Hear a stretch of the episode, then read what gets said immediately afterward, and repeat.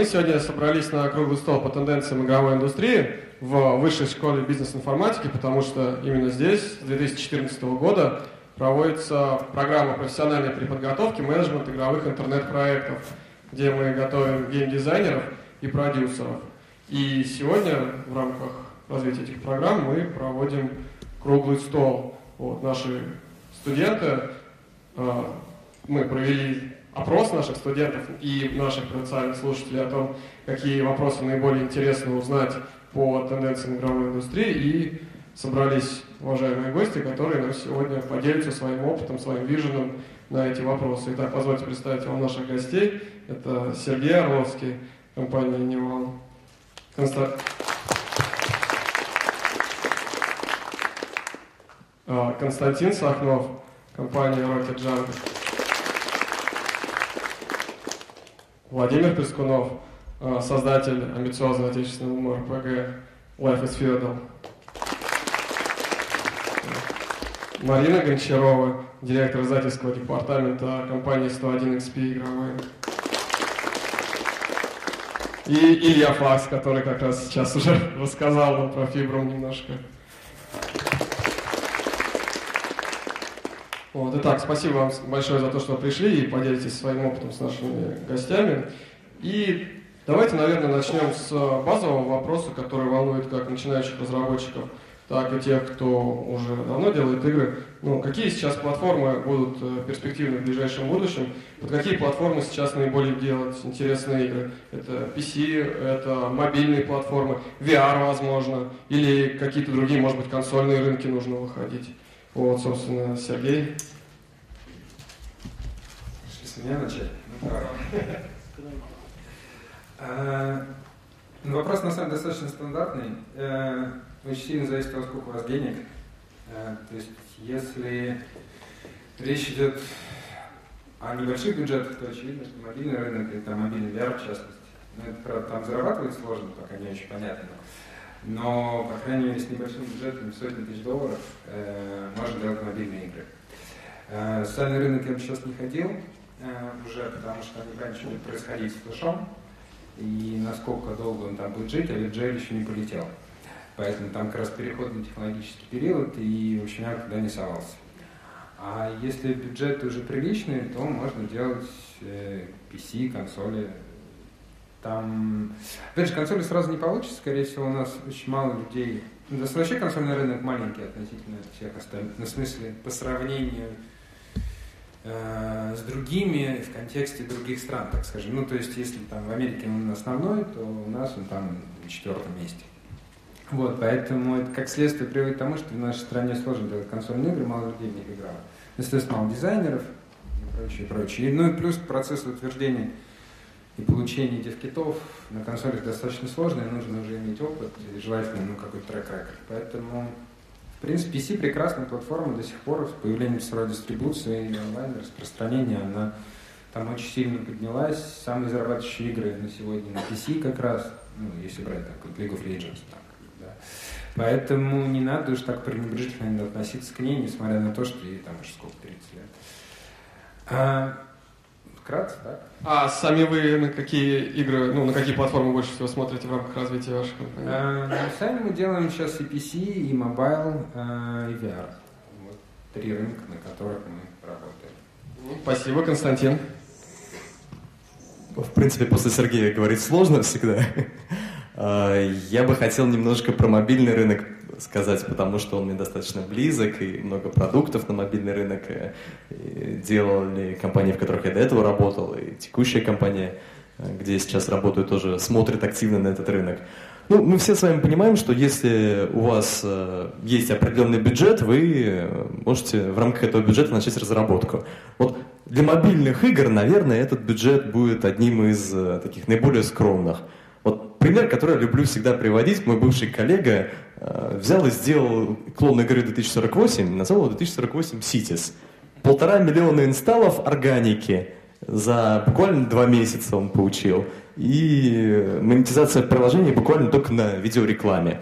Деньги, может быть, конечно, не такие большие, но для инди-разработчика это неплохо. Сейчас э, мой друг уехал из Mail.ru Group в деревню и делает там другие игры, и, в принципе, хорошо живет. Для меня, если честно, ответ однозначный. Это платформа PC. А, я считаю, ну, правильно Сергей сказал, что основной топ-гроссинг игры это на PC, и даже если да, откинуть League of Legends, все равно там есть и Dota, и CSGO, и множество других игр. Все, я думаю, кто более-менее знаком со Steam, видят те или иные хиты, которые выходят, и сколько они там собирают. А, насчет бюджетов, я на самом деле сказал, что если грубо говоря, на дошираках и действительно вести себя как Индии, а, сотни тысяч долларов, ну, в нашем случае их было около 500, нам хватило, чтобы сделать а, релиз ранней альфы Life is Feudal, который мы купили за те самые 49 часов продаж потом. И тут на самом деле, если действительно вложиться в разработку с умом и скажем, наиболее эффективно не переделывать, ничего не, не перестраивать, то на PC я считаю, что очень успешно можно выстроить.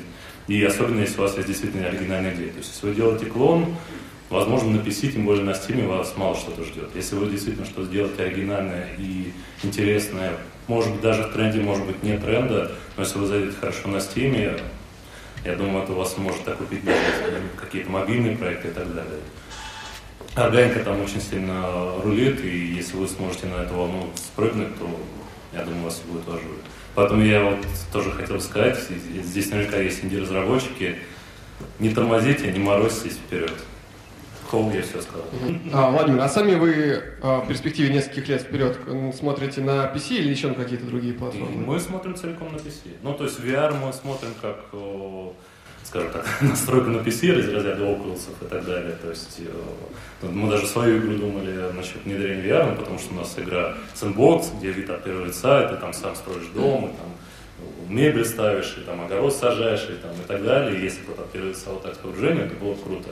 Но пока, как мы общались на PAX East э, с представителями Oculus, 90 FPS на каждый глаз, э, это очень сложно сделать удобоваримую графику, удобоваримый контент, который бы смог потянуть такое качество. А если у тебя меньше 90 FPS на каждый глаз, сразу motion sickness и до свидания. Хотя, опять-таки, ладно, это я уже про VR говорю, это... Наверное, на, на этом закончим, дождемся следующего. Да, хорошо, спасибо, Владимир. Марина. А, ну, смотрите, тут сначала нужно определиться с несколькими факторами. Во-первых, какой у тебя размер команды, то есть если у тебя, грубо говоря, маленькая студия там, из трех человек, то, естественно, ты ограничен, не знаю, там, в технологии, э, в масштабах разработки. То есть тебе не будет просто людей, не будет просто ресурсов, чтобы сделать, не знаю, Call of Duty, например. Да? А, естественно, э, в таких рамках правильнее было бы выходить на мобилки, потому что скорость э, изготовления игры и трудозатраты, и, собственно, технологии, которые присутствуют, они дают вот все карты для того, чтобы выходить на мобильный рынок.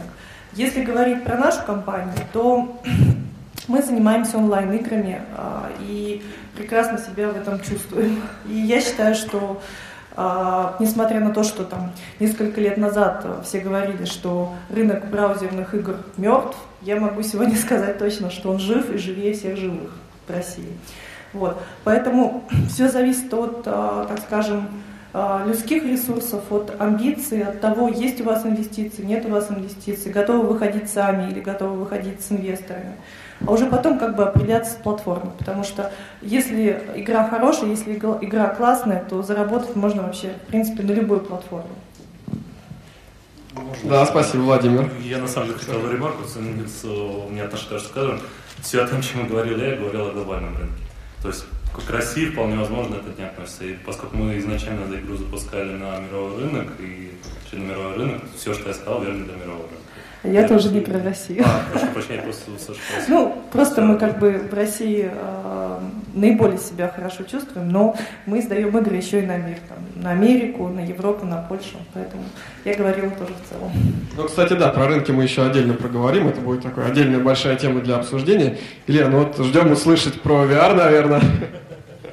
Слушайте, ну после всех коллег уже сложно говорить, тем более Сергей мне все время подкалывает, что нет денег в VR, и там ну, действительно как бы нет каких-то сумасшедших денег на текущий момент.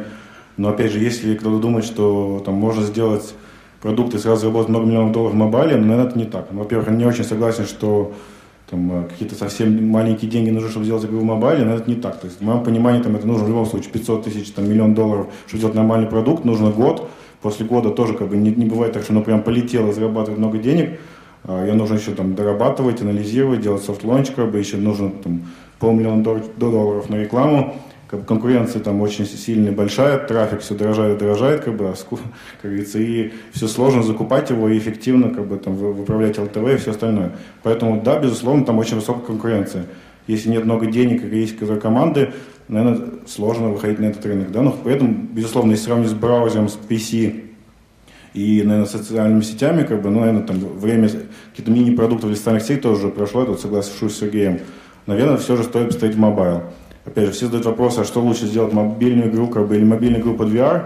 Ну, конечно, я отвечу, что мобильную игру под VR. Да, в моменте там нет сумасшедших денег. Но, опять же, если мы посмотрим на перспективу через год, там, сделав продукт за три месяца, как бы, и как бы, вы можете реально сделать там следующий Uber, там, Clash of Clans э, или там, Cut the Rope для мобильного VR. Безусловно, еще ниша там очень такая развивающая, находится там на этапе зарождения. Ну, там, за 10 месяцев мы видим тренд э, увеличения там, платежеспособности аудитории. Да, он там не колоссальный, там сотни тысяч долларов, миллионов все равно нет, но при этом мы видим положительный тренд. Поэтому сделать игру за 3-4 месяца, доработать ее, проанализировать там, и через год – наверное, вы можете даже получать больше, чем вы бы сделали мобильную игру там, в суперконкурентном рынке, потому что в мобильном VR конкуренции очень мало, как бы, очень мало качественных продуктов.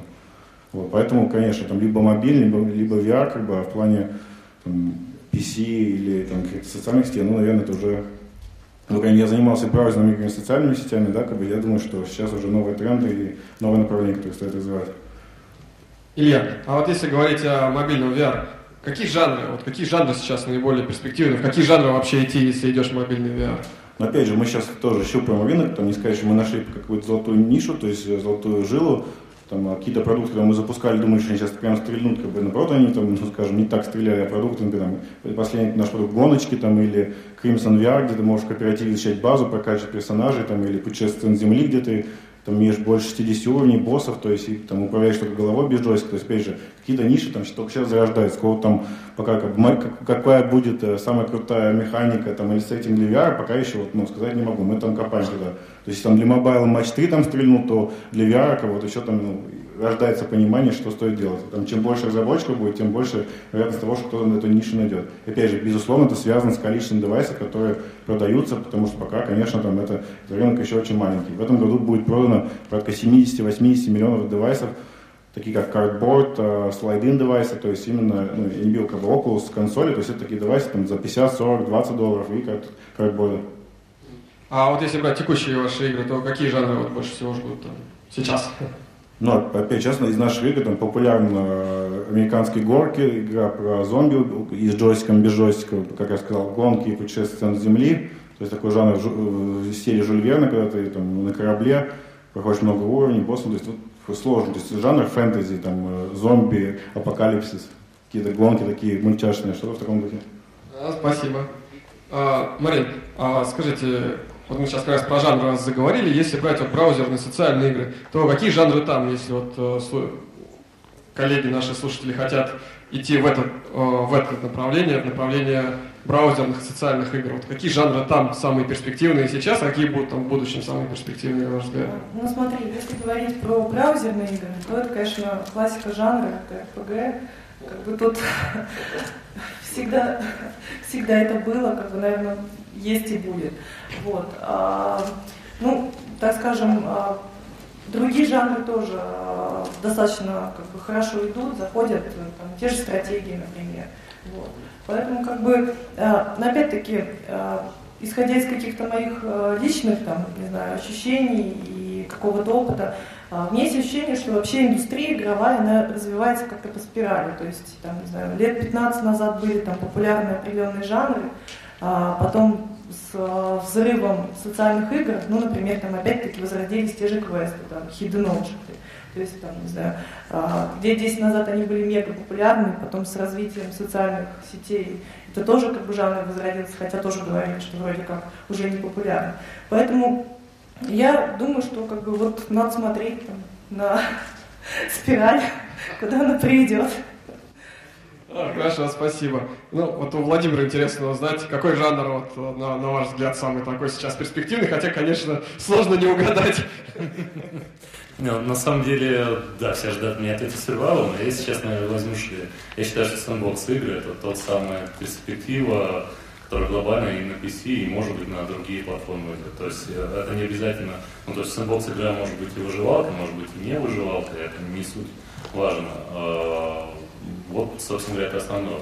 Про сэндбокс я могу говорить долгие вещи, здесь нужно управлять или не управлять.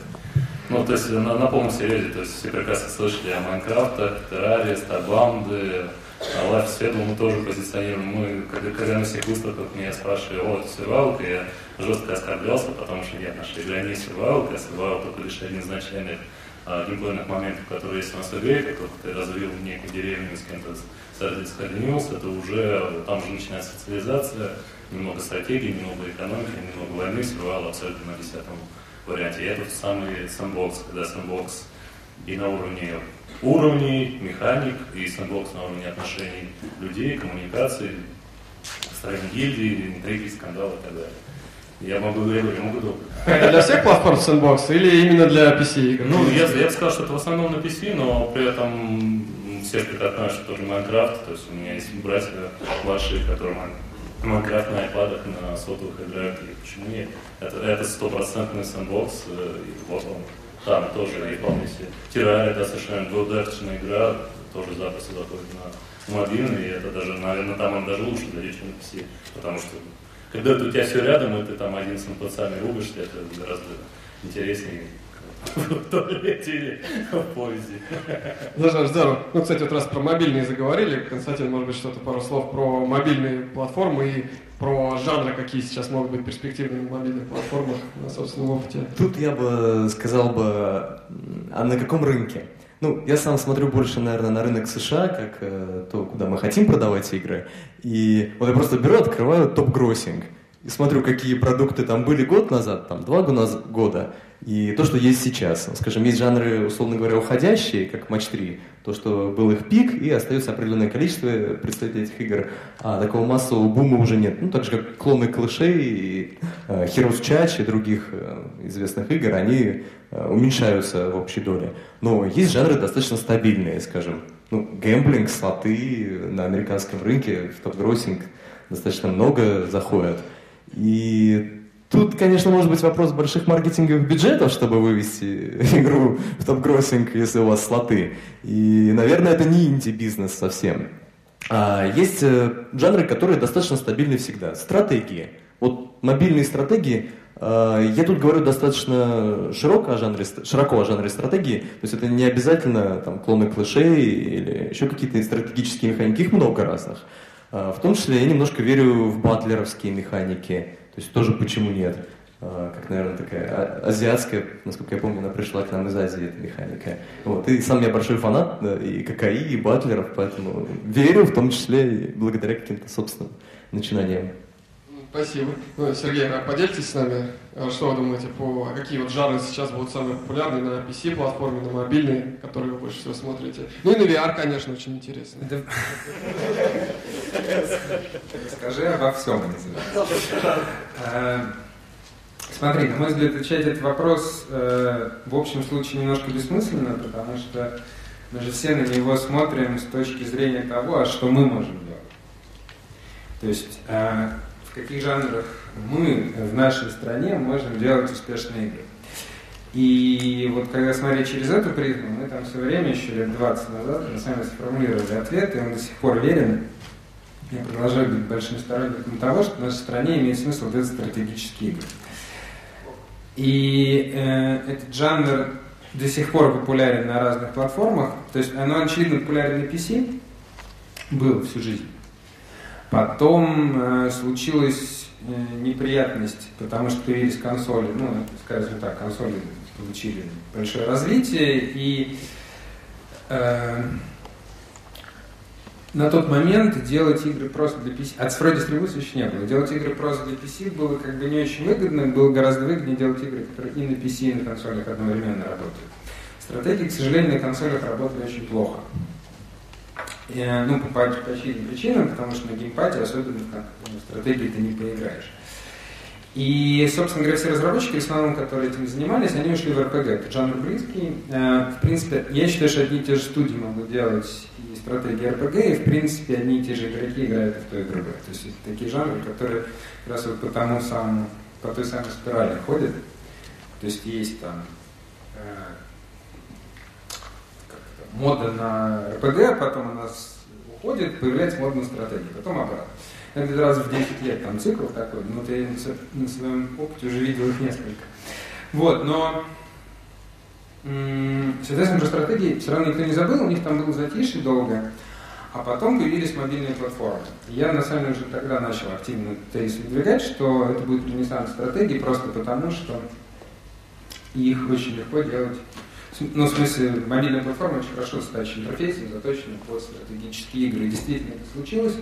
Если посмотреть на топы, там основные топы э, на мобильной платформе на планшетах это стратегии, это всякие War, э, Clash of Clans, или даже Clash Royale, если брать, это тоже, в принципе, стратегическая игра, там с экшен элементами, с элементами CCG, но тем не менее. В основном это стратегия. Вот, так что э, сейчас отличное время, можно делать игру, которая на мобильном, а ее же можно, ну сейчас нет хорошего инструментария, но теории ее можно и в браузере запускать, ее можно и на стиме запускать, если она хорошо сделана. То есть вообще это наш подход, мы делаем, то есть если мы делаем мобильную игру, мы делаем такой топовую мобильную игру с хорошей графикой, и она такой средненькой является по качеству для PC, но ее все равно там можно запускать. Там есть секрет, правда, что запускать сначала на стиме, а потом на мобиле. Потому что тогда никто не ругает, что вы тут, сволочи, пришли опять своей мобилочкой. Никто не знает, что значит будет мобилочка. А если брать вот по распределению аудитории между Steam и мобильными играми, то где больше что? Ну, мобильный, конечно, больше рынок с точки зрения аудитории, это вообще вопрос нет, просто на Steam платят больше. Ну ладно, с точки зрения объема именно, там выручки и все остальное. Ну, слушай, я не знаю точно объем выручки Steam, если честно, я тут не буду спекулировать. Okay. Но вообще рынки сопоставимы по объему денег. Ну, по аудитории на мобилках очевидно. Ну, то есть кросс-платформенная получается такая. Ну да, кросс или мульти, ну там вопрос том, коннективити у вас там общий или по отдельности. То есть, грубо говоря, сервер для PC и для мобилки она одинаковый или разный. Там, только от этого все зависит. Ну, в общем, вот я могу выступить адвокатом стратегии. Однако, ну, понятно, что есть масса других жанров, там на PC, там экшен, очевидно, вы до сих пор самый, самый массовый. Э, там А4 на мобилках, RPG действительно в браузерках, э, Салк вообще там каша, э, ферма в основном. Ну, в общем, тут все зависит от платформы, я не знаю, как в общем отличать.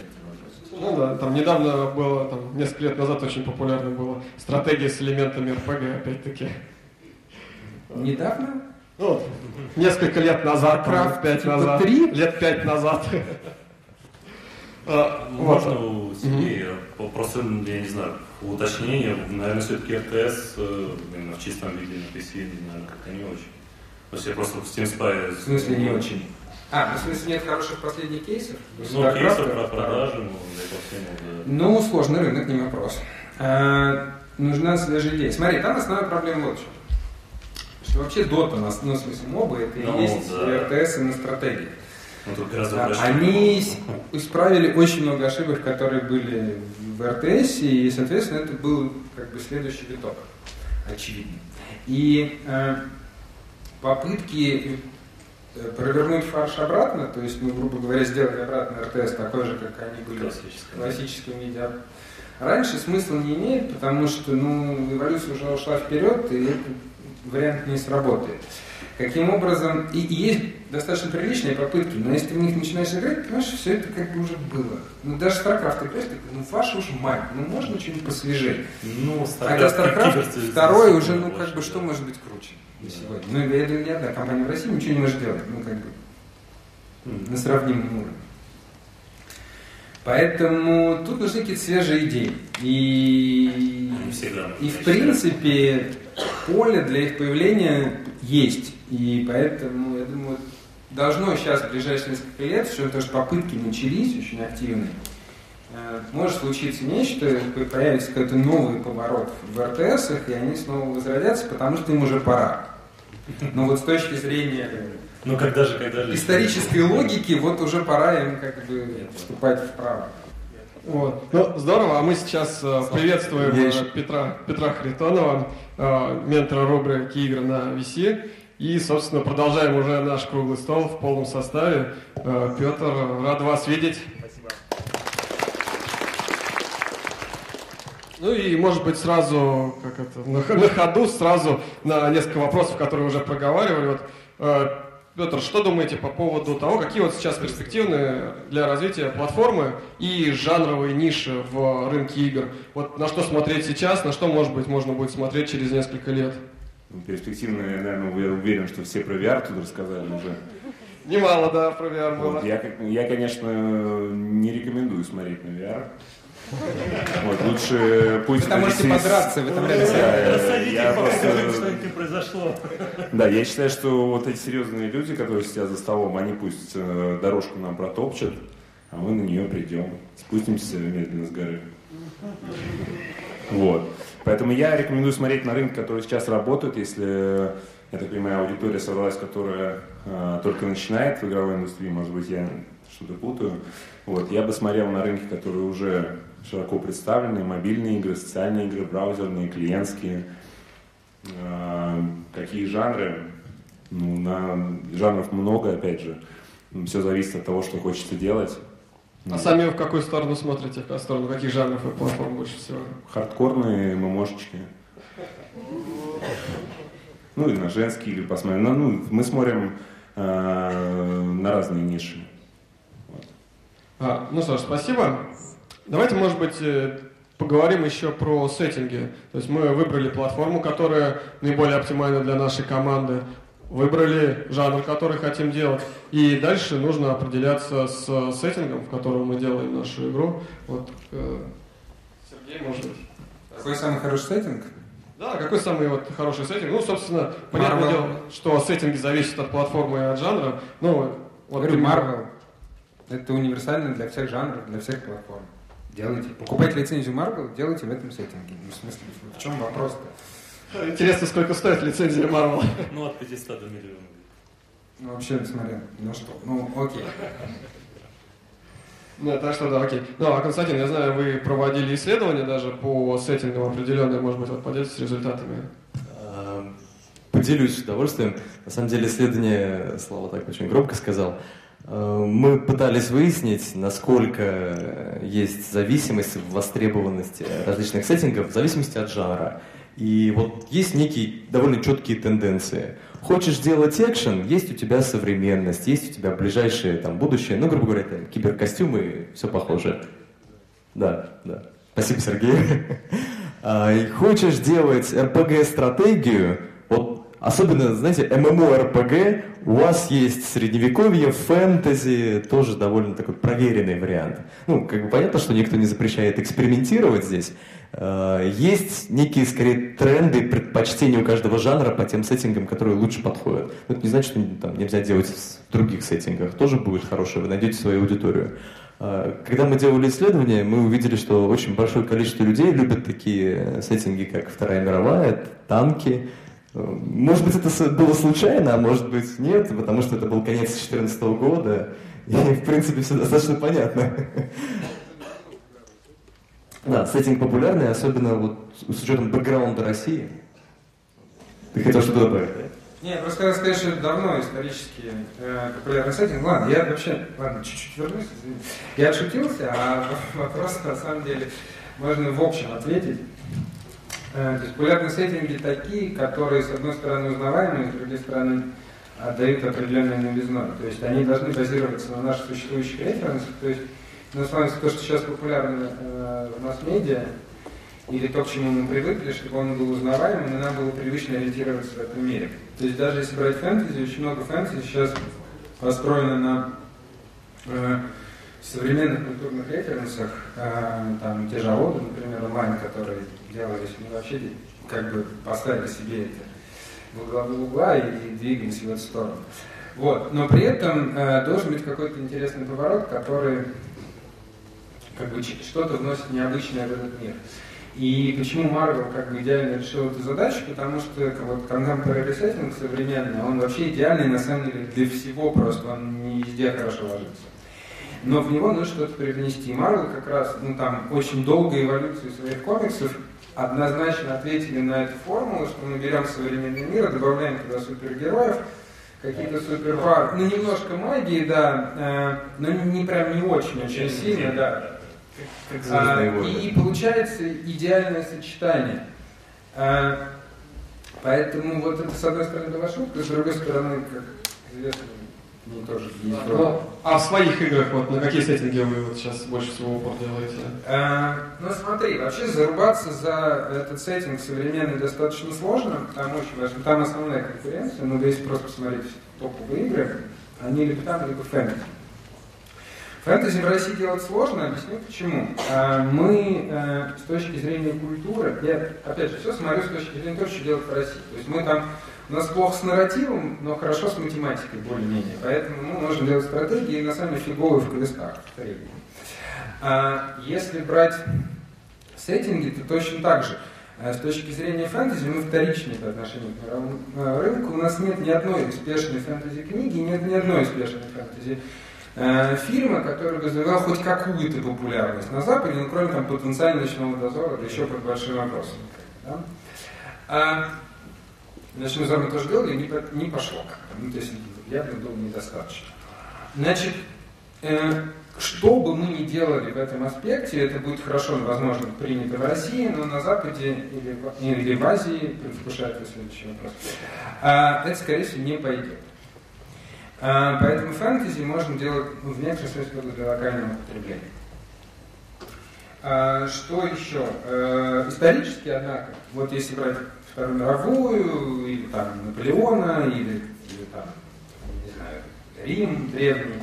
Вот эти, этот сеттинг тоже прекрасен, на самом деле, и достаточно хорошо подходит для нас, для русских разработчиков, потому что есть очень понятные референсы, э, они исторические, там, э, копать, грубо говоря, как вы, выглядел там этот самый римский легионер, но в России сильно дешевле, чем это делать там в Америке, ну, по понятным там, историков нанимать, они у нас недорогие, прямо скажем.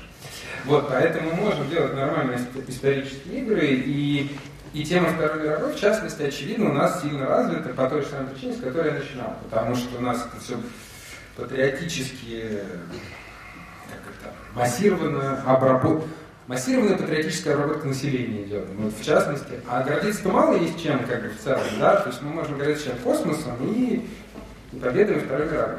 Вот мы и гордимся космосом, как можем, но там уже, как нас обгоняют, уже вроде как неприлично гордиться. Там Маск свои ракеты запускает зачем-то. А вот во Второй мировой уже как-то, ну, вот уже победили, победили, что называется. Вот отличный сеттинг. Поэтому он активно пропагандируется, и очевидно, что в играх тоже как бы его хорошо используют, потому что он уже многим очень близок. Ну вот, вкратце так. Ну что ж, спасибо. Да, тема космоса как раз сегодня день космонавтики ярко и активно. Ну, Константин, может, еще пару слов вот про исследование. Я знаю, да. вы там смотрели, где больше всего играют в игры, а где больше всего платят. Ну, где больше всего платят? Хороший вопрос. Всегда люблю такие вопросы. А, вот на самом деле я скажу то же самое. Контемпоры, фэнтези, там, там есть деньги. А, в принципе, я еще хотел такой момент добавить. Вот мне очень понравился тезис Сергея о том, э, что есть некие определенные там, популярные IP, по которым можно делать игры, ну, в частности Marvel. Вот я сам беру, просто захожу там, в Google тренды, смотрю сериалы HBO, вот, и думаю, ну, наверное, вот сейчас, если это задает некий массовый тренд, массовую культуру, то почему бы не подумать об играх в этих сеттингах на ближайшее будущее? Да, да, да, конечно. Ну, ну я буду отвечать по принципу вся куликция болото хвалит.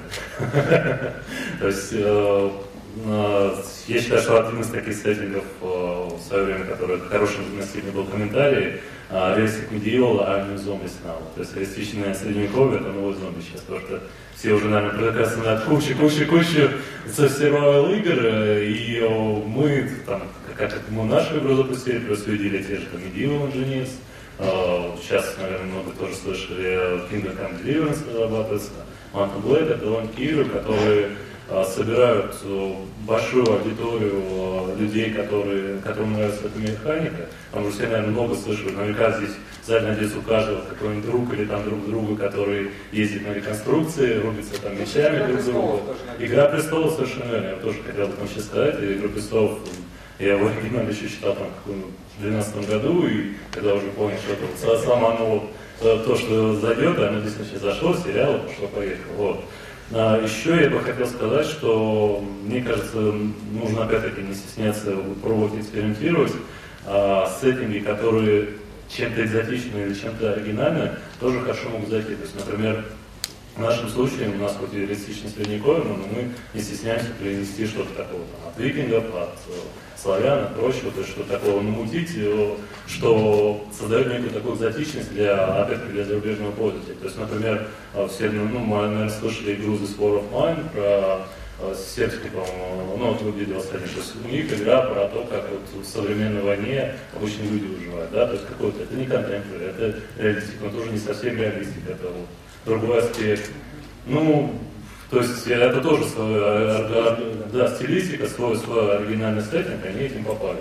То есть я считаю, что тут нельзя, скажем так, бояться чего-то и стесняться, и тоже здесь можно пытаться экспериментировать. А насчет э, тех же героев, э, ну, я сейчас статистику не разрою, но ну, МПГ, City of Heroes, э, по-моему, она по, по тем десятичным комиксам, по-моему, уже лет пять или где-то, ну, я не знаю, честно говоря, надо посмотреть статистику, как они идут, но, наверное, живы. Все. Ну, а вот у нас очень интересно, ну, сейчас поговорили, да, про Вторую мировую сеттинг, э, фэнтези, средневековье, а у нас же есть активная аудитория. А, вот скажите, вот, э, поднимите руку те, кому самый интересный сеттинг э, именно Вторая мировая, которая по исследованию. Есть вот кто именно в такие играет? Очень мало фэнтези. Кто любит фэнтези? Вот, это пока фэнтези побеждает. А средневековье, если взять вот песнь «Да и пламени», ну да, вот, э, то есть по нашей аудитории мы видим, что как раз э, средневековье, да, попадает. Вот, а Петр, ага. Да, я вот немножко хотел дополнить своих коллег. Э, с этим, на самом деле, это такой очень важный вопрос при разработке. И я немножко не соглашусь с своими коллегами. То есть звучит так, что мы сейчас сделаем игру по комиксу Marvel, и, и все станет хорошо. И вот тут совсем не согласен. Не возьмем там, не знаю, игру престолов, и по ней сделаем игру, и тоже все будет хорошо. А, для меня сеттинг – это то, во что игрок поверит, да, и во что поверите вы, да, и желательно, чтобы в, эту, в эту картинку, в, эту, ну, в, в этот сеттинг поверили миллионы игроков. А, хочу заметить, что в тот же сеттинг Marvel, например, было вложено десятки миллионов долларов, если не сотни миллионов долларов. И только сейчас, а, спустя там десятилетия, этот сеттинг действительно мы такие говорим, вау, как, как, как же круто. Вот, поэтому я бы не советовал бы вам брать э, там, популярный сеттинг, такие сейчас мы нацепим на него клевую механику, таких, а, таких игр было очень много, и большинство из них провалилось. То же самое игры по Marvel, они... Ну, назови, если не секрет. А? Какие игры, хорошие игры по сеттингу Marvel провалились? Ну, слушай, э, хорошие игры, что значит хорошие? Ну, она хорошая, либо она перформант, либо нет. А, сейчас мы имеем всего там э, две игры а, в, в, в топе гроссинга, да, американского мобильном, которые там себя как перформят. До, до этого было очень много поделок. Если мы зайдем, просто посмотрим, сколько э, ведет название. Э, Проблема же не с этим, потому что поделки были. Ну, так понятно, но, э, понимаешь, они вот, может быть, точно так же рассчитывали, что мы сейчас такие игру э, э, возьмем сеттинг Марвела и э, любую игру к, к ней прикрутим, и все будет хорошо. Нет, так вот ты не звучал, сейчас сам себе прикрутишь. Сам с собой споришь. Нет, ну очень, ты, ты просто сказал, что сеттинг этот классный, да, но я, я лично услышал, что, ребята, посмотрите на этот сеттинг и сильно возьмите франшизу, сделайте на нем игру, и все будет хорошо. Ну да, ну, собственно, мы, наверное, все согласны с тем, что если сделать э, игру поделку даже по крутому сеттингу, это не сработает. Это хорошо. Но все-таки сеттинг же, он же, правильно, все равно очень сильно важен. Если у нас хорошая игра, то сеттинг может ее вытащить во сколько там, два-три раза. Он невероятно важен, да. То есть если сеттинг, который люди поверили, э, то он успешен. Вот и все. Я просто говорю о том, что тот же самый Marvel, чтобы люди поверили, поверили потребовалось много лет. А вы в какой сейчас сеттинг верите? Вот который верят люди. Ну, то есть там в Средневековье я очень верю. В Марвел не верю. А, а сами вот сейчас, ну, какой сеттинг будете делать? Фэнтези.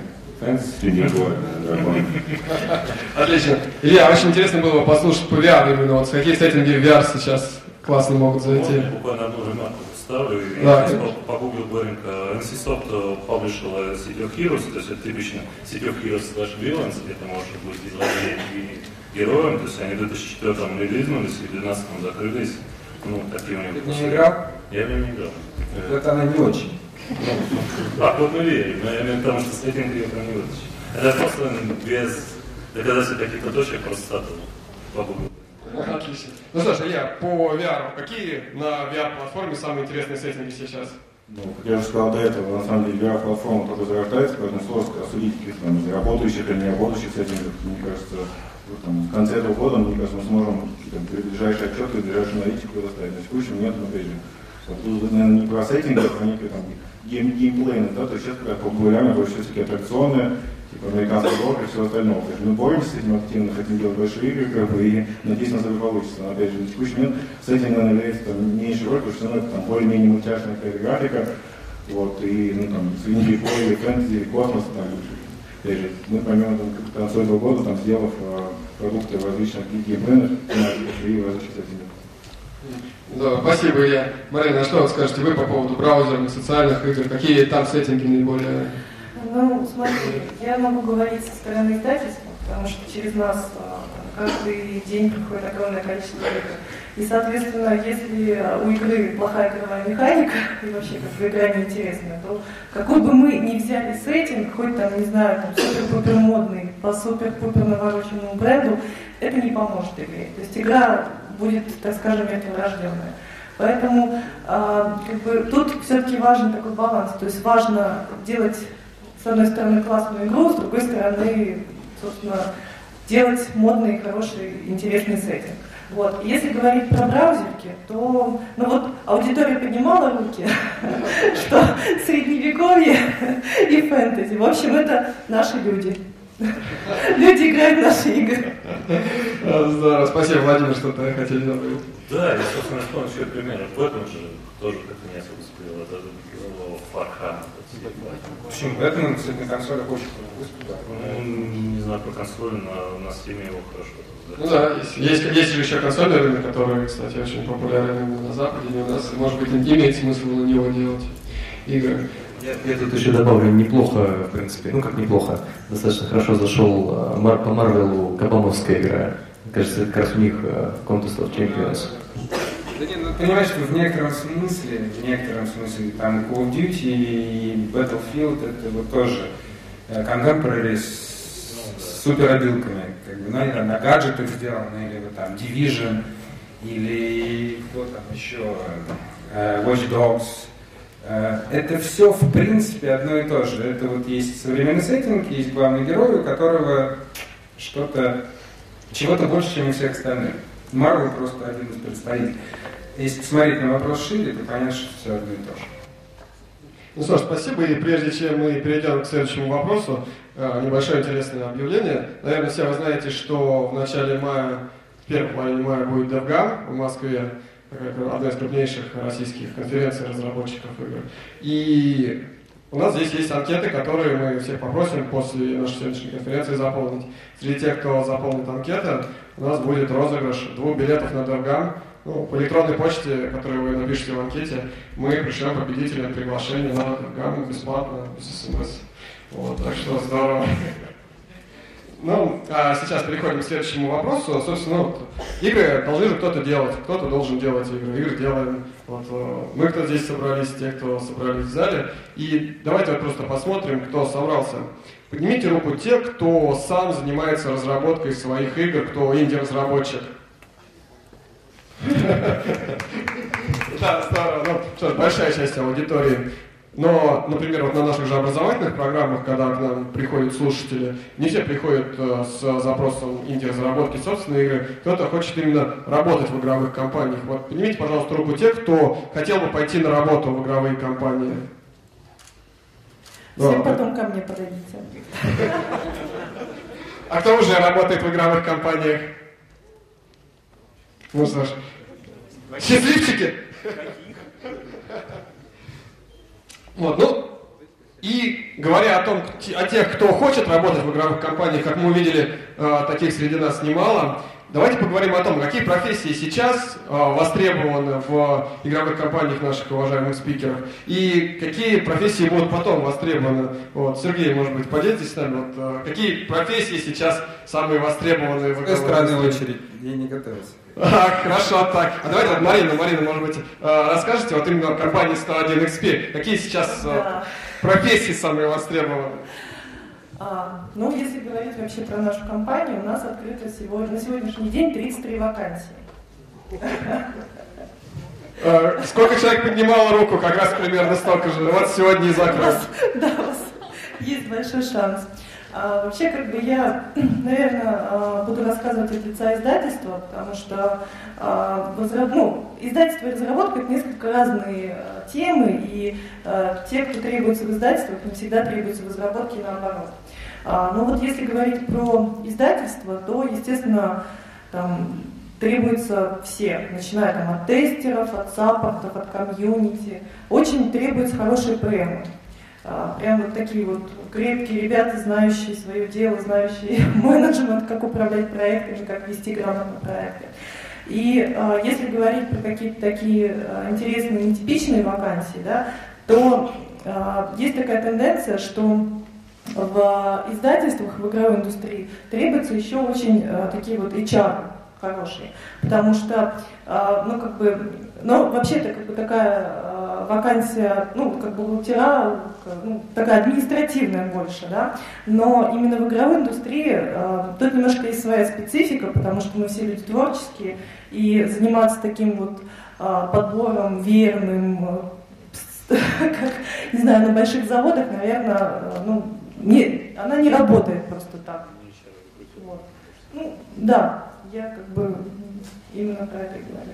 Вот, соответственно, а, вот в издательствах такие вакансии нужны.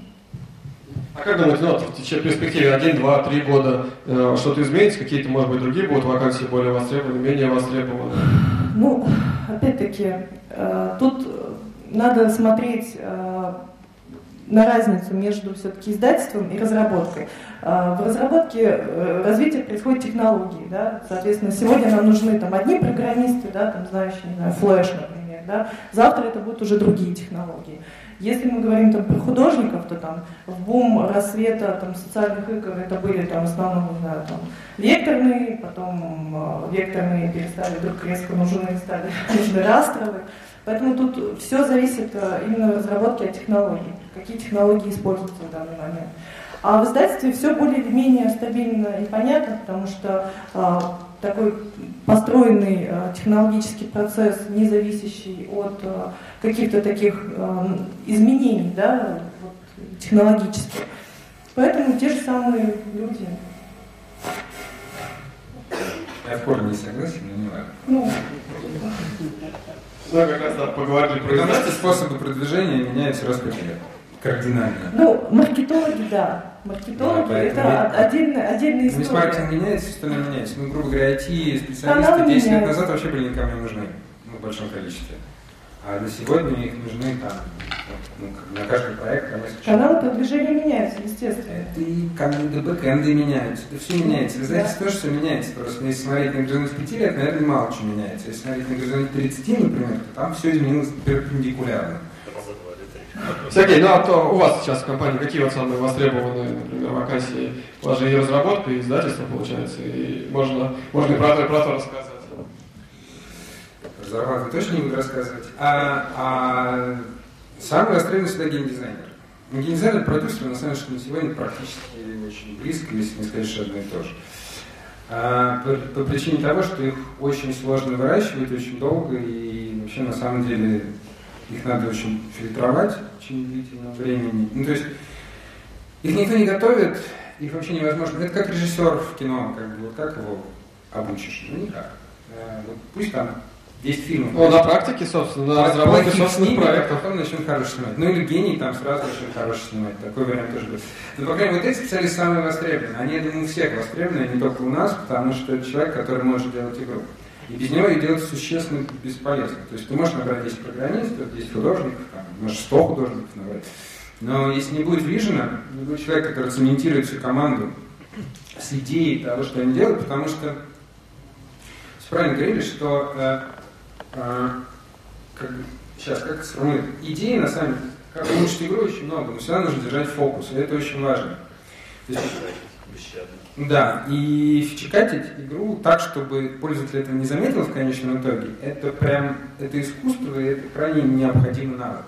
Потому что стоит чуть-чуть рассказать, вот буквально чуть-чуть отвлекаешься, там, я не знаю, поехал на GDC там на две недели, вернулся, твою ж мать, да что же вы, куда же все раз, разбежалось? А ну давайте собирайтесь обратно, это нафиг, это, на это мы все знакомы с этой ситуацией, поэтому... Э, и вот человек, который может это держать, не давать этому расползаться, в результате поместиться в сроки, в качество, там, в бюджет.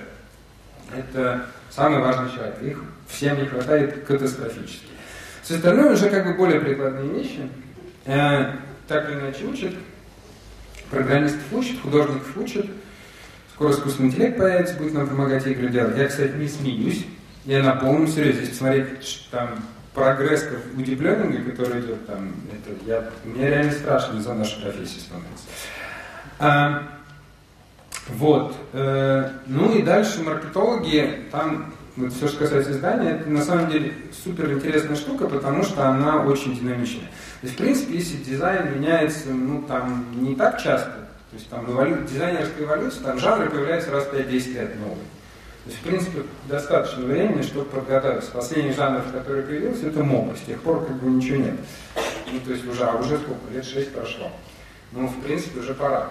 Опять же, историческая логика говорит, что пора уже новому жанру какому-то появляться. Вот, то технологии продвижения меняются постоянно. И там, я помню, сначала это был пиар, потом это была реклама в журналах, потом... Сейчас YouTube. Э, да, потом уже как бы э, пиар в интернете, то есть пиар в журналах сначала, потом пиар в, интернете, потом реклама прямая в интернете, сейчас видео, ну, то есть это летсплееры, ютуберы, и это, там сейчас еще один тренд будет, я не буду говорить на всякий случай, контрольной политики. А, вот. Э, и, и вот там вот нужно вот все вот это постоянно держать руку на пульсе, и специалисты это меняются. Кстати, маркетинг. Вот, типичный пример.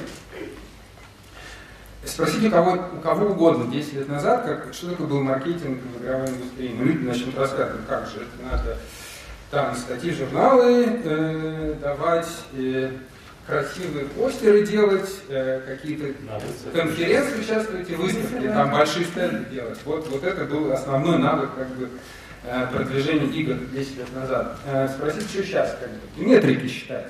В принципе, вообще больше ничего не надо. То есть, вот, ну там, 90 в общем, короче, если уметь читать правильно метрики, то можете самостоятельно не заниматься.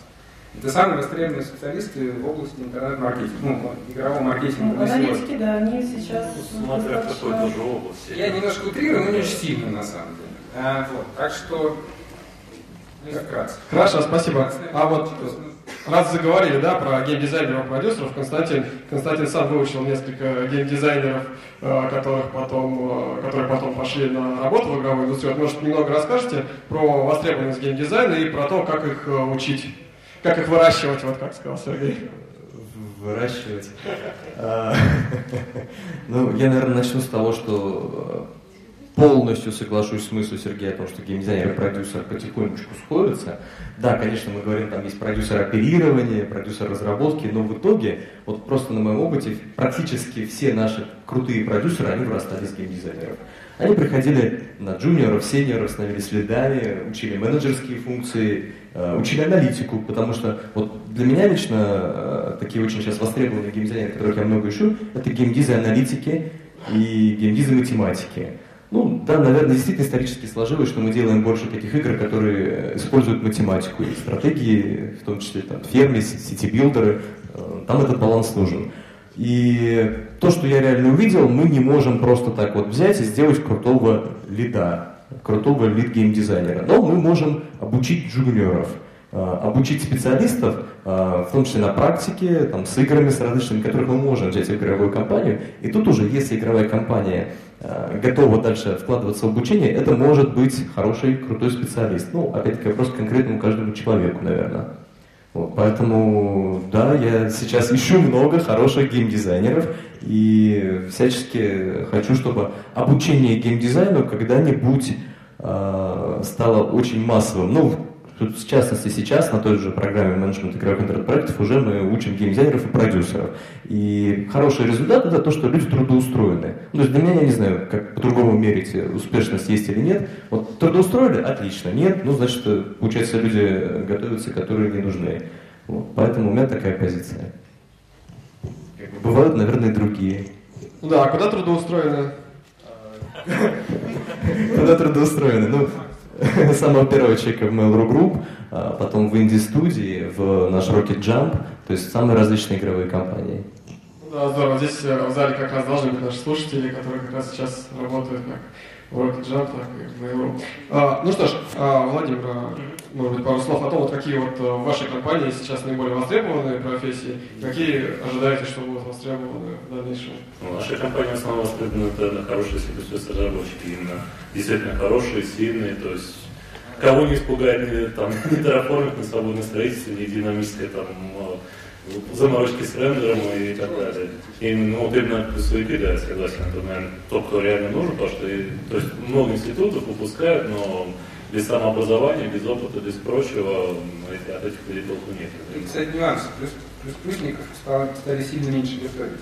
А они, вот, а они не менее востребованы до сих пор, потому что часть движков на плюсах. Да, а сейчас их учат шарпу. А, ну, это какой-то... Изимод. Да, изимод, ну а где хардкор-то? Нет хардкора, нет. Вот. Нам нужны хардкорщики, короче. Нет, C++, и, ну, я согласен с коллегами насчет продюсера, то есть я согласен с тем, что хорошего продюсера зависит все практически. И ну, в, наших, в наших реалиях мы пока справляемся своими силами, но вполне возможно, когда будем расти, что понадобятся хорошие дизайнеры и продюсеры. Да, спасибо, Петр. А может быть что-то добавите? Нет, я соглашусь с коллегой. И дизайнеры, продюсеры, маркетологи, аналитики и сиблы Здорово. Петр сейчас просто всех назвал. Просто нужны хорошие специалисты. Парадоксально, что художников никто не назвал. Кого? Художник. Но как-то проблема вот решилась. Кстати, с художниками почему-то проблем на самом деле меньше всего. Да, Их потому что готовят больше всего. Вот, кстати, если вспомнить, опять же, 10-15 лет назад, художники была катастрофическая проблема. И вот как-то решилось. Сейчас больше с программистами как раз проблема. У нас, например, нехватка Unity-разработчиков.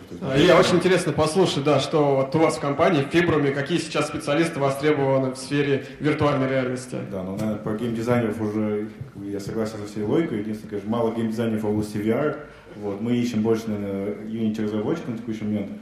Сервер тоже очень сложно найти, особенно на питоне. Поэтому как бы, у нас пока таких э, из открытых вакансий это маркетолог, Unity-разработчики и сервер. Вот, но с, с общей тенденцией, как кто нужен индустрии, я полностью согласен. Ну что ж, здорово. Ну, тем людям, которые нужны индустрии, тем, кто у нас работает в компаниях, им же тоже нужно платить, правильно? А, давайте, может быть, немного поговорим про модели монетизации игр. А, как, э, ну, на каких моделях монетизации лучше всего будет сейчас зарабатывать?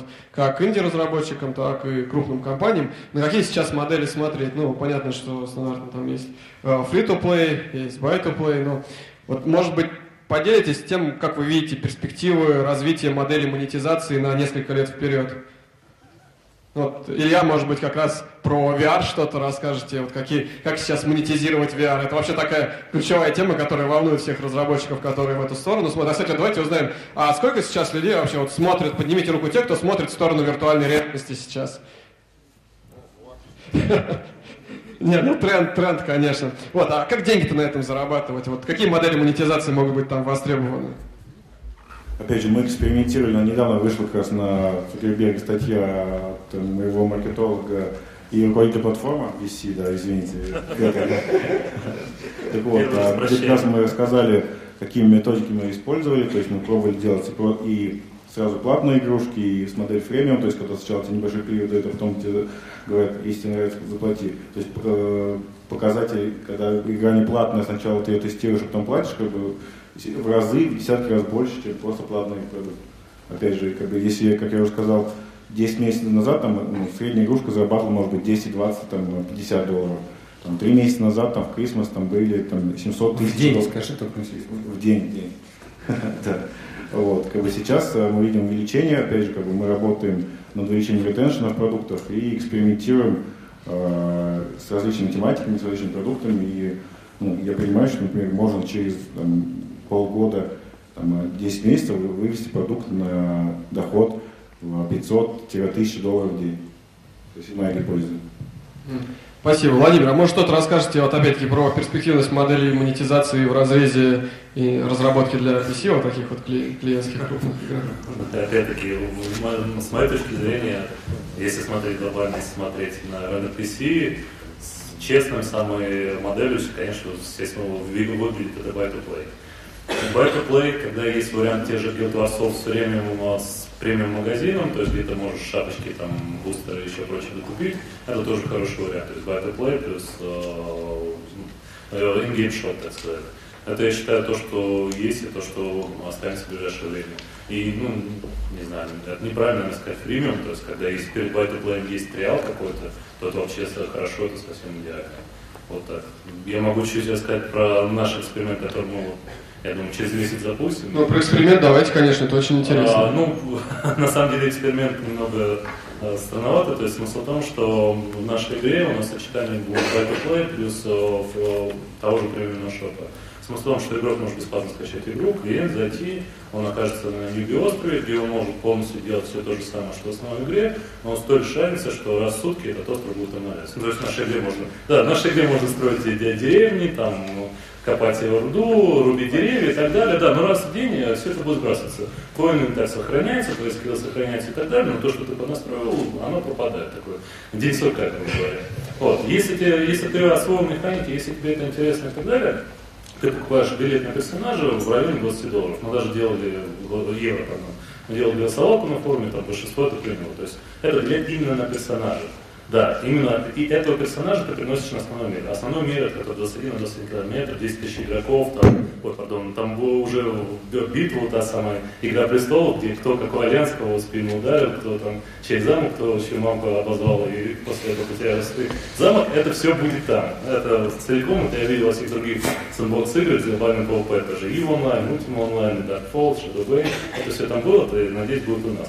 И смысл в том, что и там, соответственно, у нас же будет возможность также там декоративные шапки и так далее. А, плюс, э, я самое главное, что хочу подчеркнуть, э, поскольку у нас в игре есть система кармы, если ты себя плохо ведешь и ну, грубо говоря, бесконтрольно убиваешь всех других игроков, то твой персонаж карма падает, и если ты умрешь, ты потеряешь очень много скилл-пойнтов.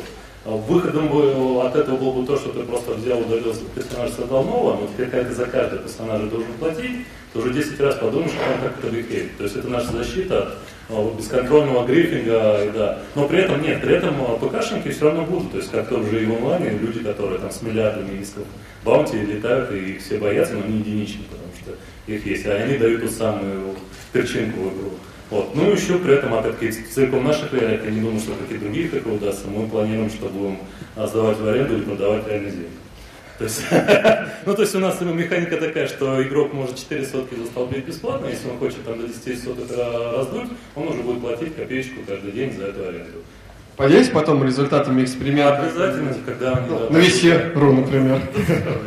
Если там Сергей Бабак будет не против. А, да, Петр, а, вот как раз что-нибудь добавите? Бабаев Сергей не будет против. Ну, ну а если брать от модели монетизации, какие вот сейчас э, видите наиболее перспективными? Ну, вот я в этом плане очень скучный, э, я смотрю на то, что сейчас работает. Понятное дело, что действительно хочется делать что-то честное, да, и вот Life is Paradise здесь э, действительно очень хороший пример, потому что можно действительно абсолютно бесплатно поиграть, можно чуть-чуть заплатить, получить честную игру. Вот. Я, ну, я не считаю только о таком, делать такие игры, это очень круто, но это очень непросто, да, там, вот, ребята очень большую работу проделали, чтобы такое сделать. Ну, я по-прежнему верю в премиум модель, э, пока мир работает на ней, да, ну, я надеюсь, что рано или поздно все-таки перейдет, э, мы вернемся к э, один раз заплати, да, и поиграй хорошо, качественно, классную игру. Вот. Но пока, пока рынок нам диктует э, другие условия. Спасибо. Сергей, вот, видимо, хотели добавить? Ну, скажем так, идеалистически, я тоже большой сторонник э, премиума. То есть один раз заплатил, купил игру, дальше честная игра. К сожалению, рынок не везде может такую модель сейчас принять. Поэтому есть другая крайность, такой жесткий фри-то-плей, который тоже на самом деле теряет свою привлекательность, тоже очевидно. Э, ну, там, где pay to win, со всеми Что этими... национальный донат называется? Да. Прошу прощения. Пожалуйста. А, вот, соответственно, если брать какой-то компромисс, на мой взгляд, на сегодня самый адекватный компромисс то, что League of Legends делает. Иными словами, это free-to-play, э, и мы продаем контент, то есть дополнительные, как бы, э, не, то есть не балансные вещи, не те вещи, которые влияют на persistent progression, условно говоря, в игре, да, а те вещи, которые дают нам альтернативные способы достижения целей, таким образом, ну, являясь контентом. И вот это, собственно говоря, не зря она самая зарабатывающая игра, потому что она объединила в себе, с одной стороны, доступность игры, с другой стороны, э, ну, честность э, поединков, как бы, да, то есть ты не чувствуешь себя ущербным. Единственная проблема в этой конструкции, что у них достаточно низкий LTV, поэтому жить такие игры могут только за счет высокой виральности, не все игры обладают такой виральностью. Ну, соответственно, поэтому если вы, ну, как бы хотите надеть на себя такой доспехи рыцаря на белом коне, э, то вот надо сразу дизайнить такую игру, которая будет обладать очень высоки- высокими виральными характеристиками и пытаться пройти этим путем. Соответственно, если вы на это, ну, то есть не готовы к тому, что ваша игра или не верите в то, что она будет виральной, то тогда, конечно, такой способ монетизации работать не будет. Вот, про VR еще пару слов скажу. У нас мы же тоже запускали там чуть-чуть приложений на эту тему.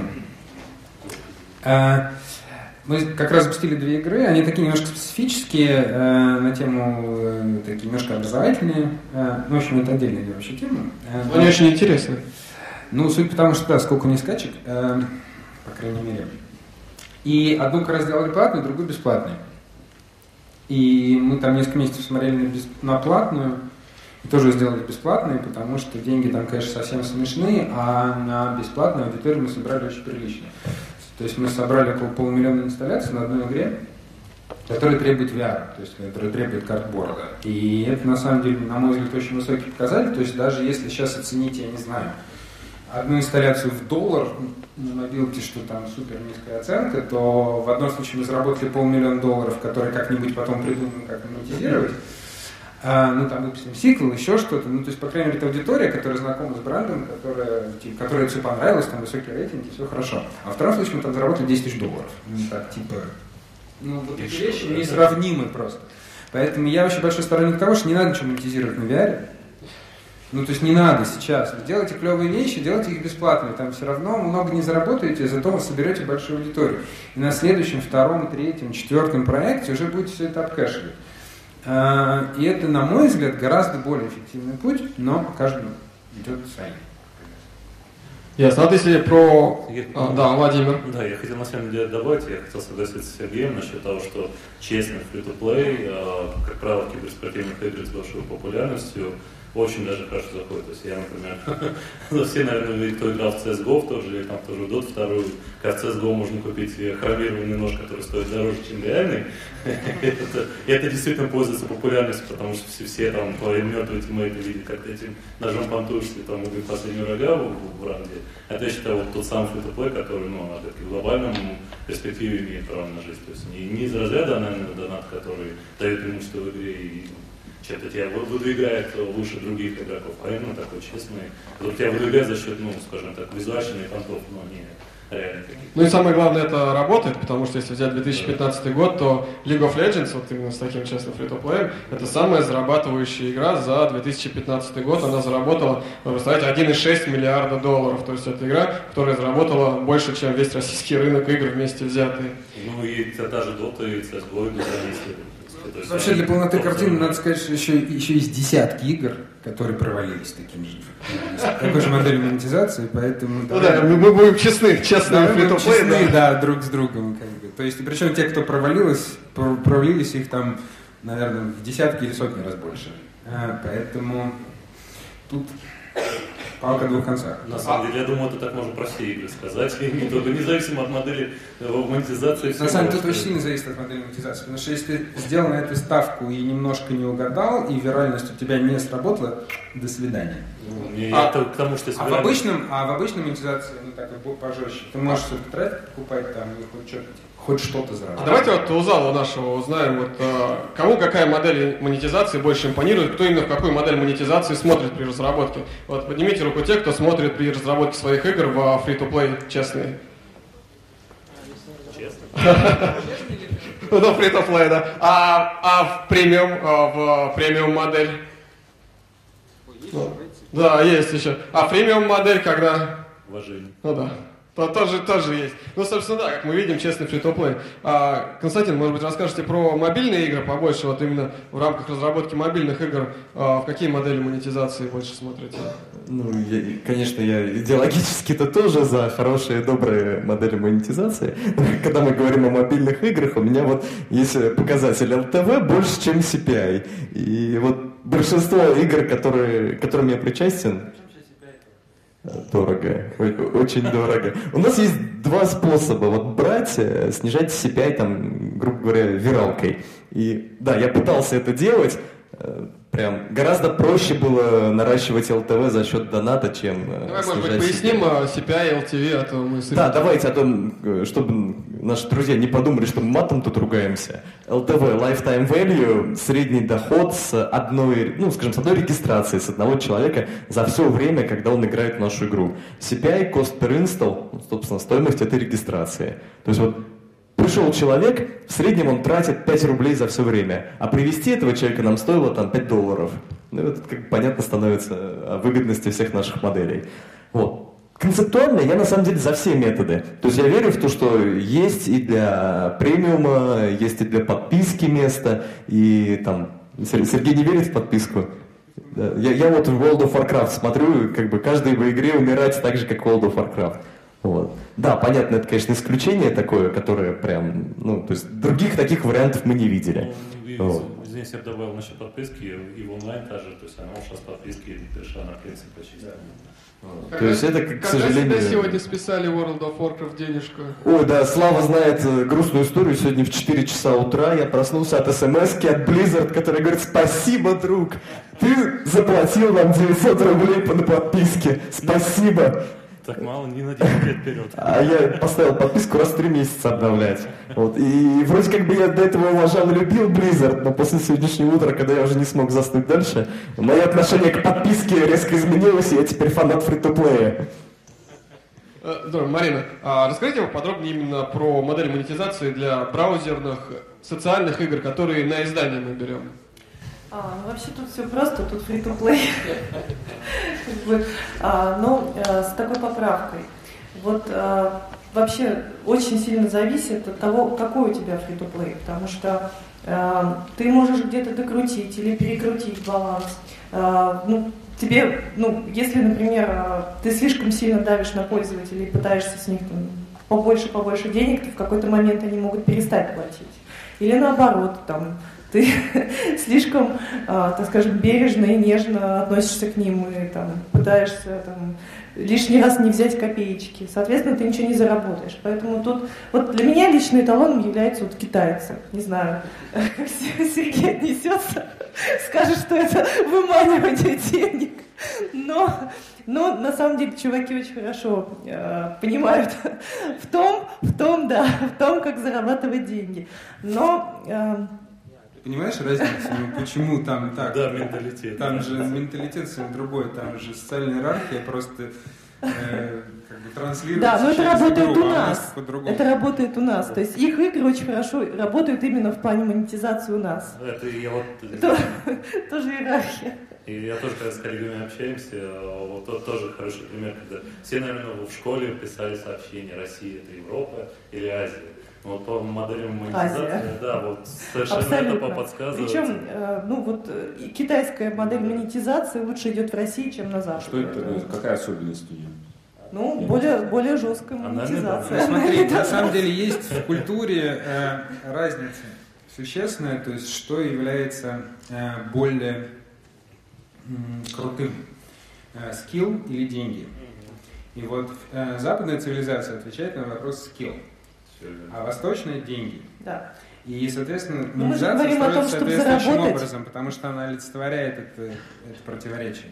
То есть на- наша все-таки цель это сделать классную игру и заработать на ней.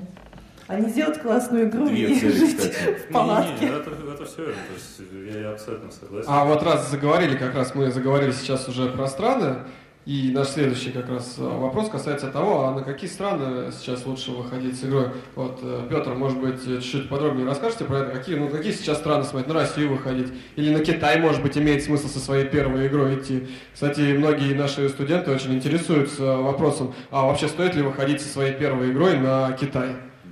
Я бы не советовала. Скорее, всего- скорее всего, даже не получится. Они в любом случае попросят статистику из другого региона, тем, как искать. Ну а на какие, на какие тогда территории идти? Ну, я, во-первых, просто скажу, что очень круто, что мы находимся в России, можем э, из России делать игры на, на весь мир, да. Там, раньше молодым разработчикам я советовал, конечно же, использовать э, э, такую прекрасную, прекрасных пользователей, как российских, да, которые точно так же неплохо могут платить, можно и зарабатывать деньги, да, и, соответственно, эти деньги инвестировать уже э, на западный рынок, там, на богатых американских пользователей и так далее. Вот. Сейчас у меня немножко мнение меняется, что я считаю, что надо сразу фокусироваться на, на приоритетном рынке, да, например, там, для нас это американский рынок. И, соответственно, сразу делать игру именно для американских э, юзеров, полностью учитывать их э, специфику и так далее. Если говорить о китайском рынке, да, я, честно говоря, мало про него что-то знаю. Я понимаю, что э, конкуренция там невероятно заоблачная, и, конечно, там, молодым разработчикам э, делать игру на азиатский рынок э, там, без опыта я бы не рекомендовал. Я даже, наверное, ну, себе бы не рекомендовал делать игру сразу на азиатский рынок. Рынок очень крутой, интересный, но таких, как мы, там ну, раз в сто больше. И он очень специфичный, со всеми завор- заворотами, типа, не должны быть скелеты. и- Владимир, а вы смотрите на выход на китайский рынок? А, На самом деле смотрим, а, но я, я даю себе отчет, что это нужно будет отдать на паблишинг, там явно будет просто анальная да. То есть я, я прекрасно вижу в своей игре, как будут целые там лендлорды, которые все будут на основании этого доната выстраивать пирамиду и как раз феодальную структуру. Я прекрасно уверен, что это там задетось. Я, конечно, чисто на каком моральном, совестном уровне не, не хочу с этим не иметь ничего общего, но, с другой стороны, это деньги, это будет на совести издателя, которого, с которым мы договоримся там. Ну, здесь тоже концерт еще. А вот сейчас, когда выпускали, вы в первую очередь на какие рынки, в какой очередности, на какие рынки выходите с Мы э, сферы? делали, мы делали глобальный запуск целиком. Это у нас а, локальный мем в офисе. а, Вы русские разрабы лежите жопу Windows, почему откуда он возник? Потому что ну, у нас была инди-разработка, сидели на квартире, 40 человек и так далее. И один из, э, приходилось очень много всего фичекатить, и одним из фичекатом был, э, была локализация. То есть у нас, э, когда мы залезли Ранят, у нас не было локализации. Это я говорю не только перевода, а именно ну, кодовые, там, интерфейсы, все. Этого ничего не было, мы это обрезали. И, разумеется, мы релизили игру на английском языке. Не потому, что он, не потому, что он для, америка, для американцев, а потому что он международный язык. То есть у нас в нашей игре э, где-то процентов 35 американцев и процентов 40 западноевропейцев. Вот. И именно на, на эту аудиторию мы в основном рассчитывали. И, как ни странно, у нас по, именно по странам на втором месте у нас Германия, которым понравились те же фахве- фахвершковские дома средневековые. Не, я не говорю, что страшно, говорю даже, ну да, там активно играют и так далее. А ну, вот на какие языки в порядке вы бы рекомендовали локализовать свою игру начинающим сейчас разработчикам? Ну, есть четкий топ, это, собственно говоря, английский на первом месте, потом дальше уже идет, наверное, немецкий, русский, французский, португальский, бразильский, э, ну и китайский. Ну, я не нет, там есть, не про- это, это я уже узнал, есть португальский, э, есть португальский, португальский, есть португальский, бразильский, и они, да, и они очень оскорбляются, когда их путают друг с дружкой, потому что есть разница. Это мы когда с переводчиками общались, это уже накушались. Ну вот, ну и китайский традиционный, и китайский э, упрощенный, да, но опять-таки в нашем случае пока крау- краудсорс. Сергей, может подробнее расскажете вообще, ну вот на какие рынки выходить, на какие рынки смотреть, в какой очередности? А, все зависит от игры, от жанра и, в общем, как Не, ну на примере ваших, конечно, ваших. Ну, мы выходили, если говорить про китайский рынок, у нас несколько проектов выходило на китайском рынке, а еще вот будет выходить Прескрик. А, и ни один из них там круг не зашел, если честно. А, Вообще есть кейсы российских разработчиков, круто зашедших на китайском рынке? Как дорог. Это, пожалуй, единственное, что я знаю, из так более-менее нормально зашедших. Ничего другого не знаю, но может Shadowfight сейчас зайдет, сейчас посмотрим. Я не видел цифр. Но вроде бы может быть нормально. А ну как Роп реально хорошо зашел. Но опять же, надо понимать, что сначала полетели не в Китай, а потом уже пришли в Китай. А, и это все мобилки. На мобилках проще. Э, на PC очень сложно. Ну вот Малот там запускали, э, ну и скорее Mail.ru уже делал без меня, но тем не менее. Э, и тоже, ну, как бы у нас несколько проектов было, и вот сейчас говорю, Blitzkrieg. В общем, я бы не советовал вообще в эту сторону особо смотреть. Это рандом в чистом виде. Мы вообще ничего не понимаем про китайский рынок, мы никогда не будем про него ничего понимать. А, если что-то вдруг получается, взгляд, это случайность.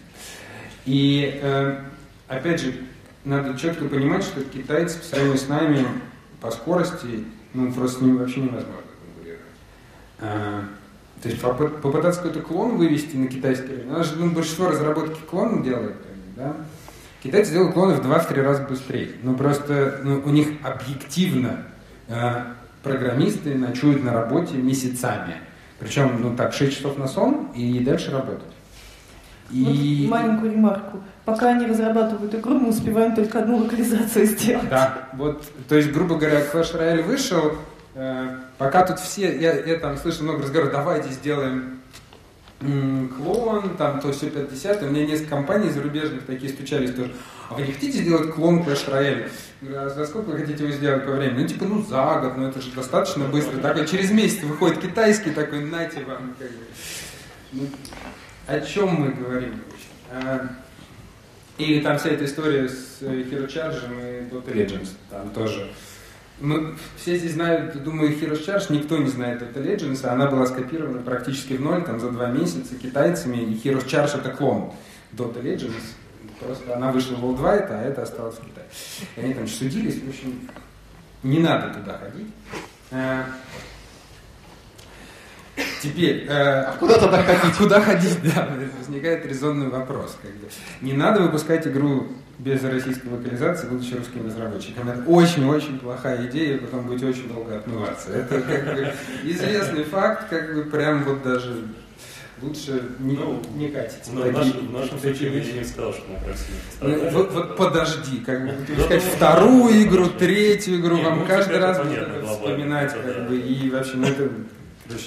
В общем, есть основные рынки, да, американские, европейские, на которые мы которые мы близки, на них легко работать. Относительно легко, потому что мы более-менее понимаем по-английски, ну, ну, не, не все можем писать, но читать, по крайней мере, могут все. Там с немецким уже немножко посложнее, но тем не менее. Uh, у нас получается, что ну, очевидно, что для там, блицкригов там немецкий рынок номер один, uh, там и по аудитории, по заработкам, ну, так получается, конечно, да. Uh, для, для других игр по-разному. Ну, то есть э, вообще в целом, так как мы э, в России делаем немножко игры такие чуть-чуть самобытные, чуть-чуть самобытные, да, вот отличное слово самобытные, как бы.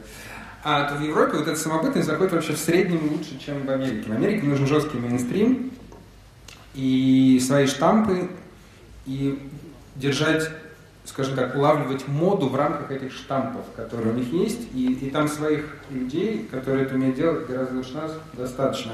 Европа, она более всеядная, более толерантная ко всяким странностям, и поэтому нам туда, в принципе, заходить проще.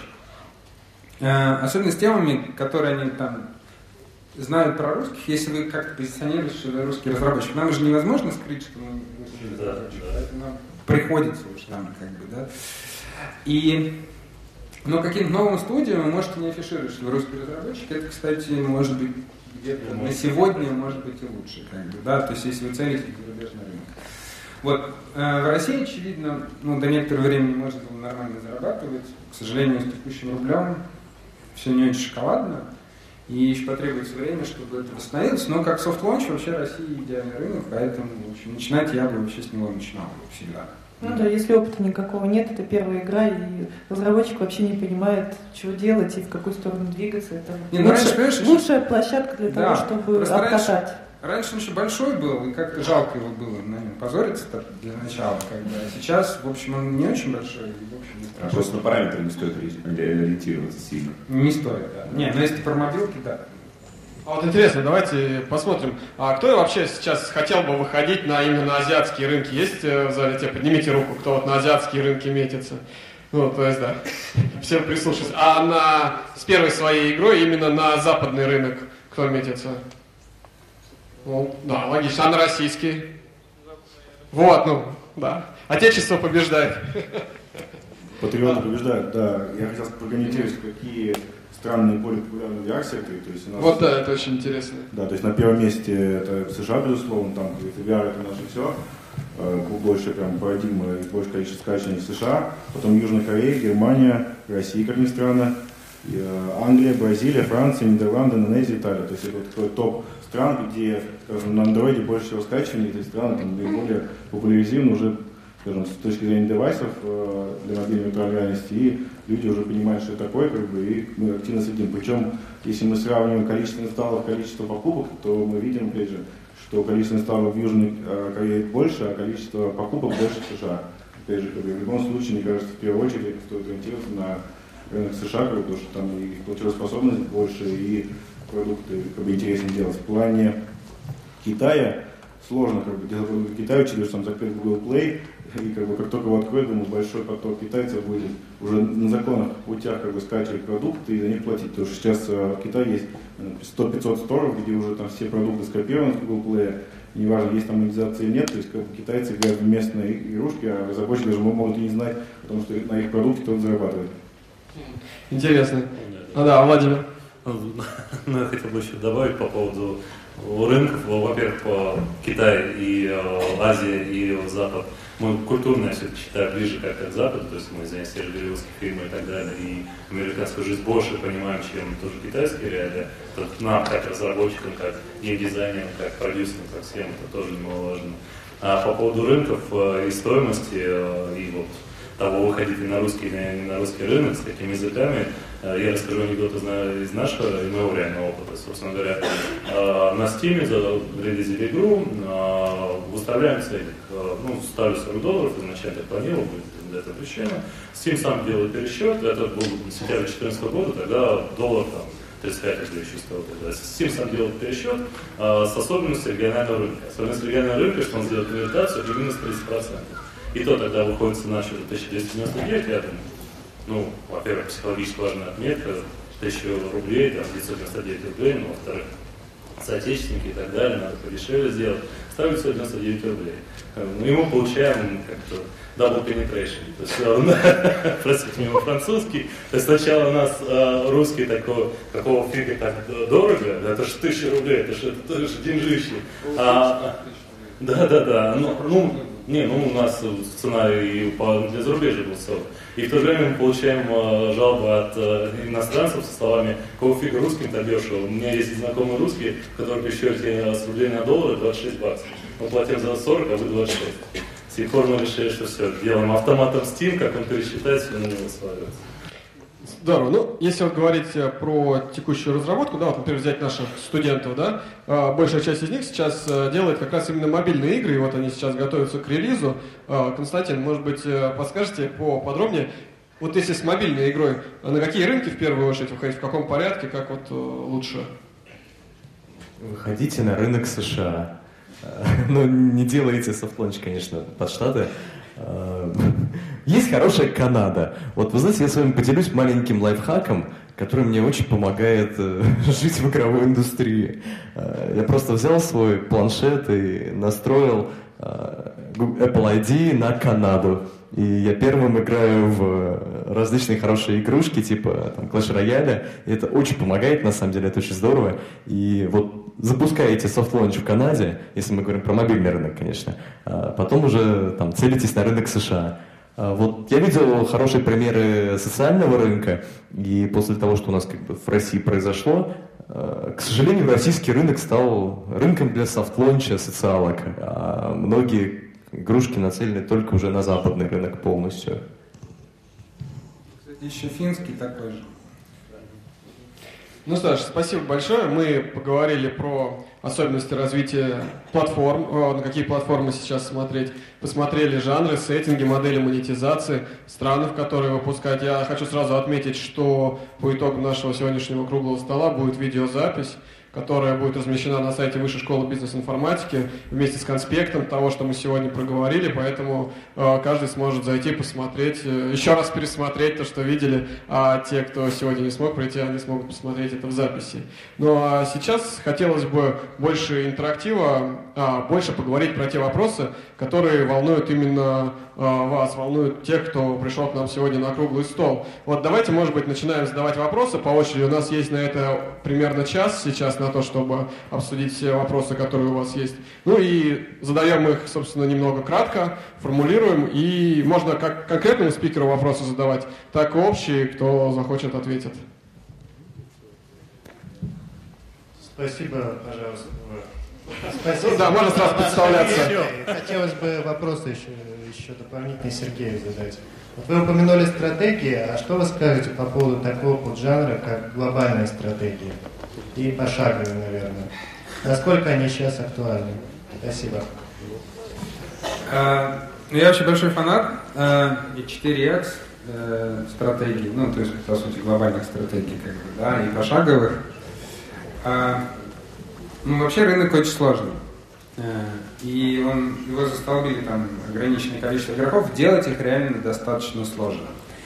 И ну, вообще я лично очень хочу когда-нибудь сделать 4 стратегию.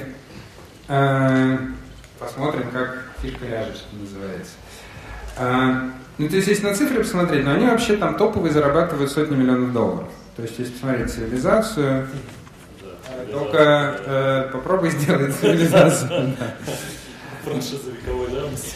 Не, ну на самом деле игру-то сделать похожую можно. Вот как бы продажи похожие уже гораздо сложнее. А, но в целом, если посмотреть, э, то есть вот глобальные стратегии, они поделены между там цивилизациями, там то, что Paradox делает, в общем, есть ограниченное количество игроков, там Stardock, да, там Европа, там их четыре штуки, Европа Универсалис, Crusaders Kings, Виктория и Heartsfire. Если на пол, то другой. А, вот. А, вопрос в чем? Как бы, можно ли их делать? Можно, на самом деле. А, только они paid в основном. А, никто не придумал, как сделать хорошо а, 4X а, во free-to-play. Ну и на самом деле не очень понятно. Никто хорошую 4X не сделал мультиплеерами. То есть там на самом деле есть огромный простор для как бы, фантазии и самореализации.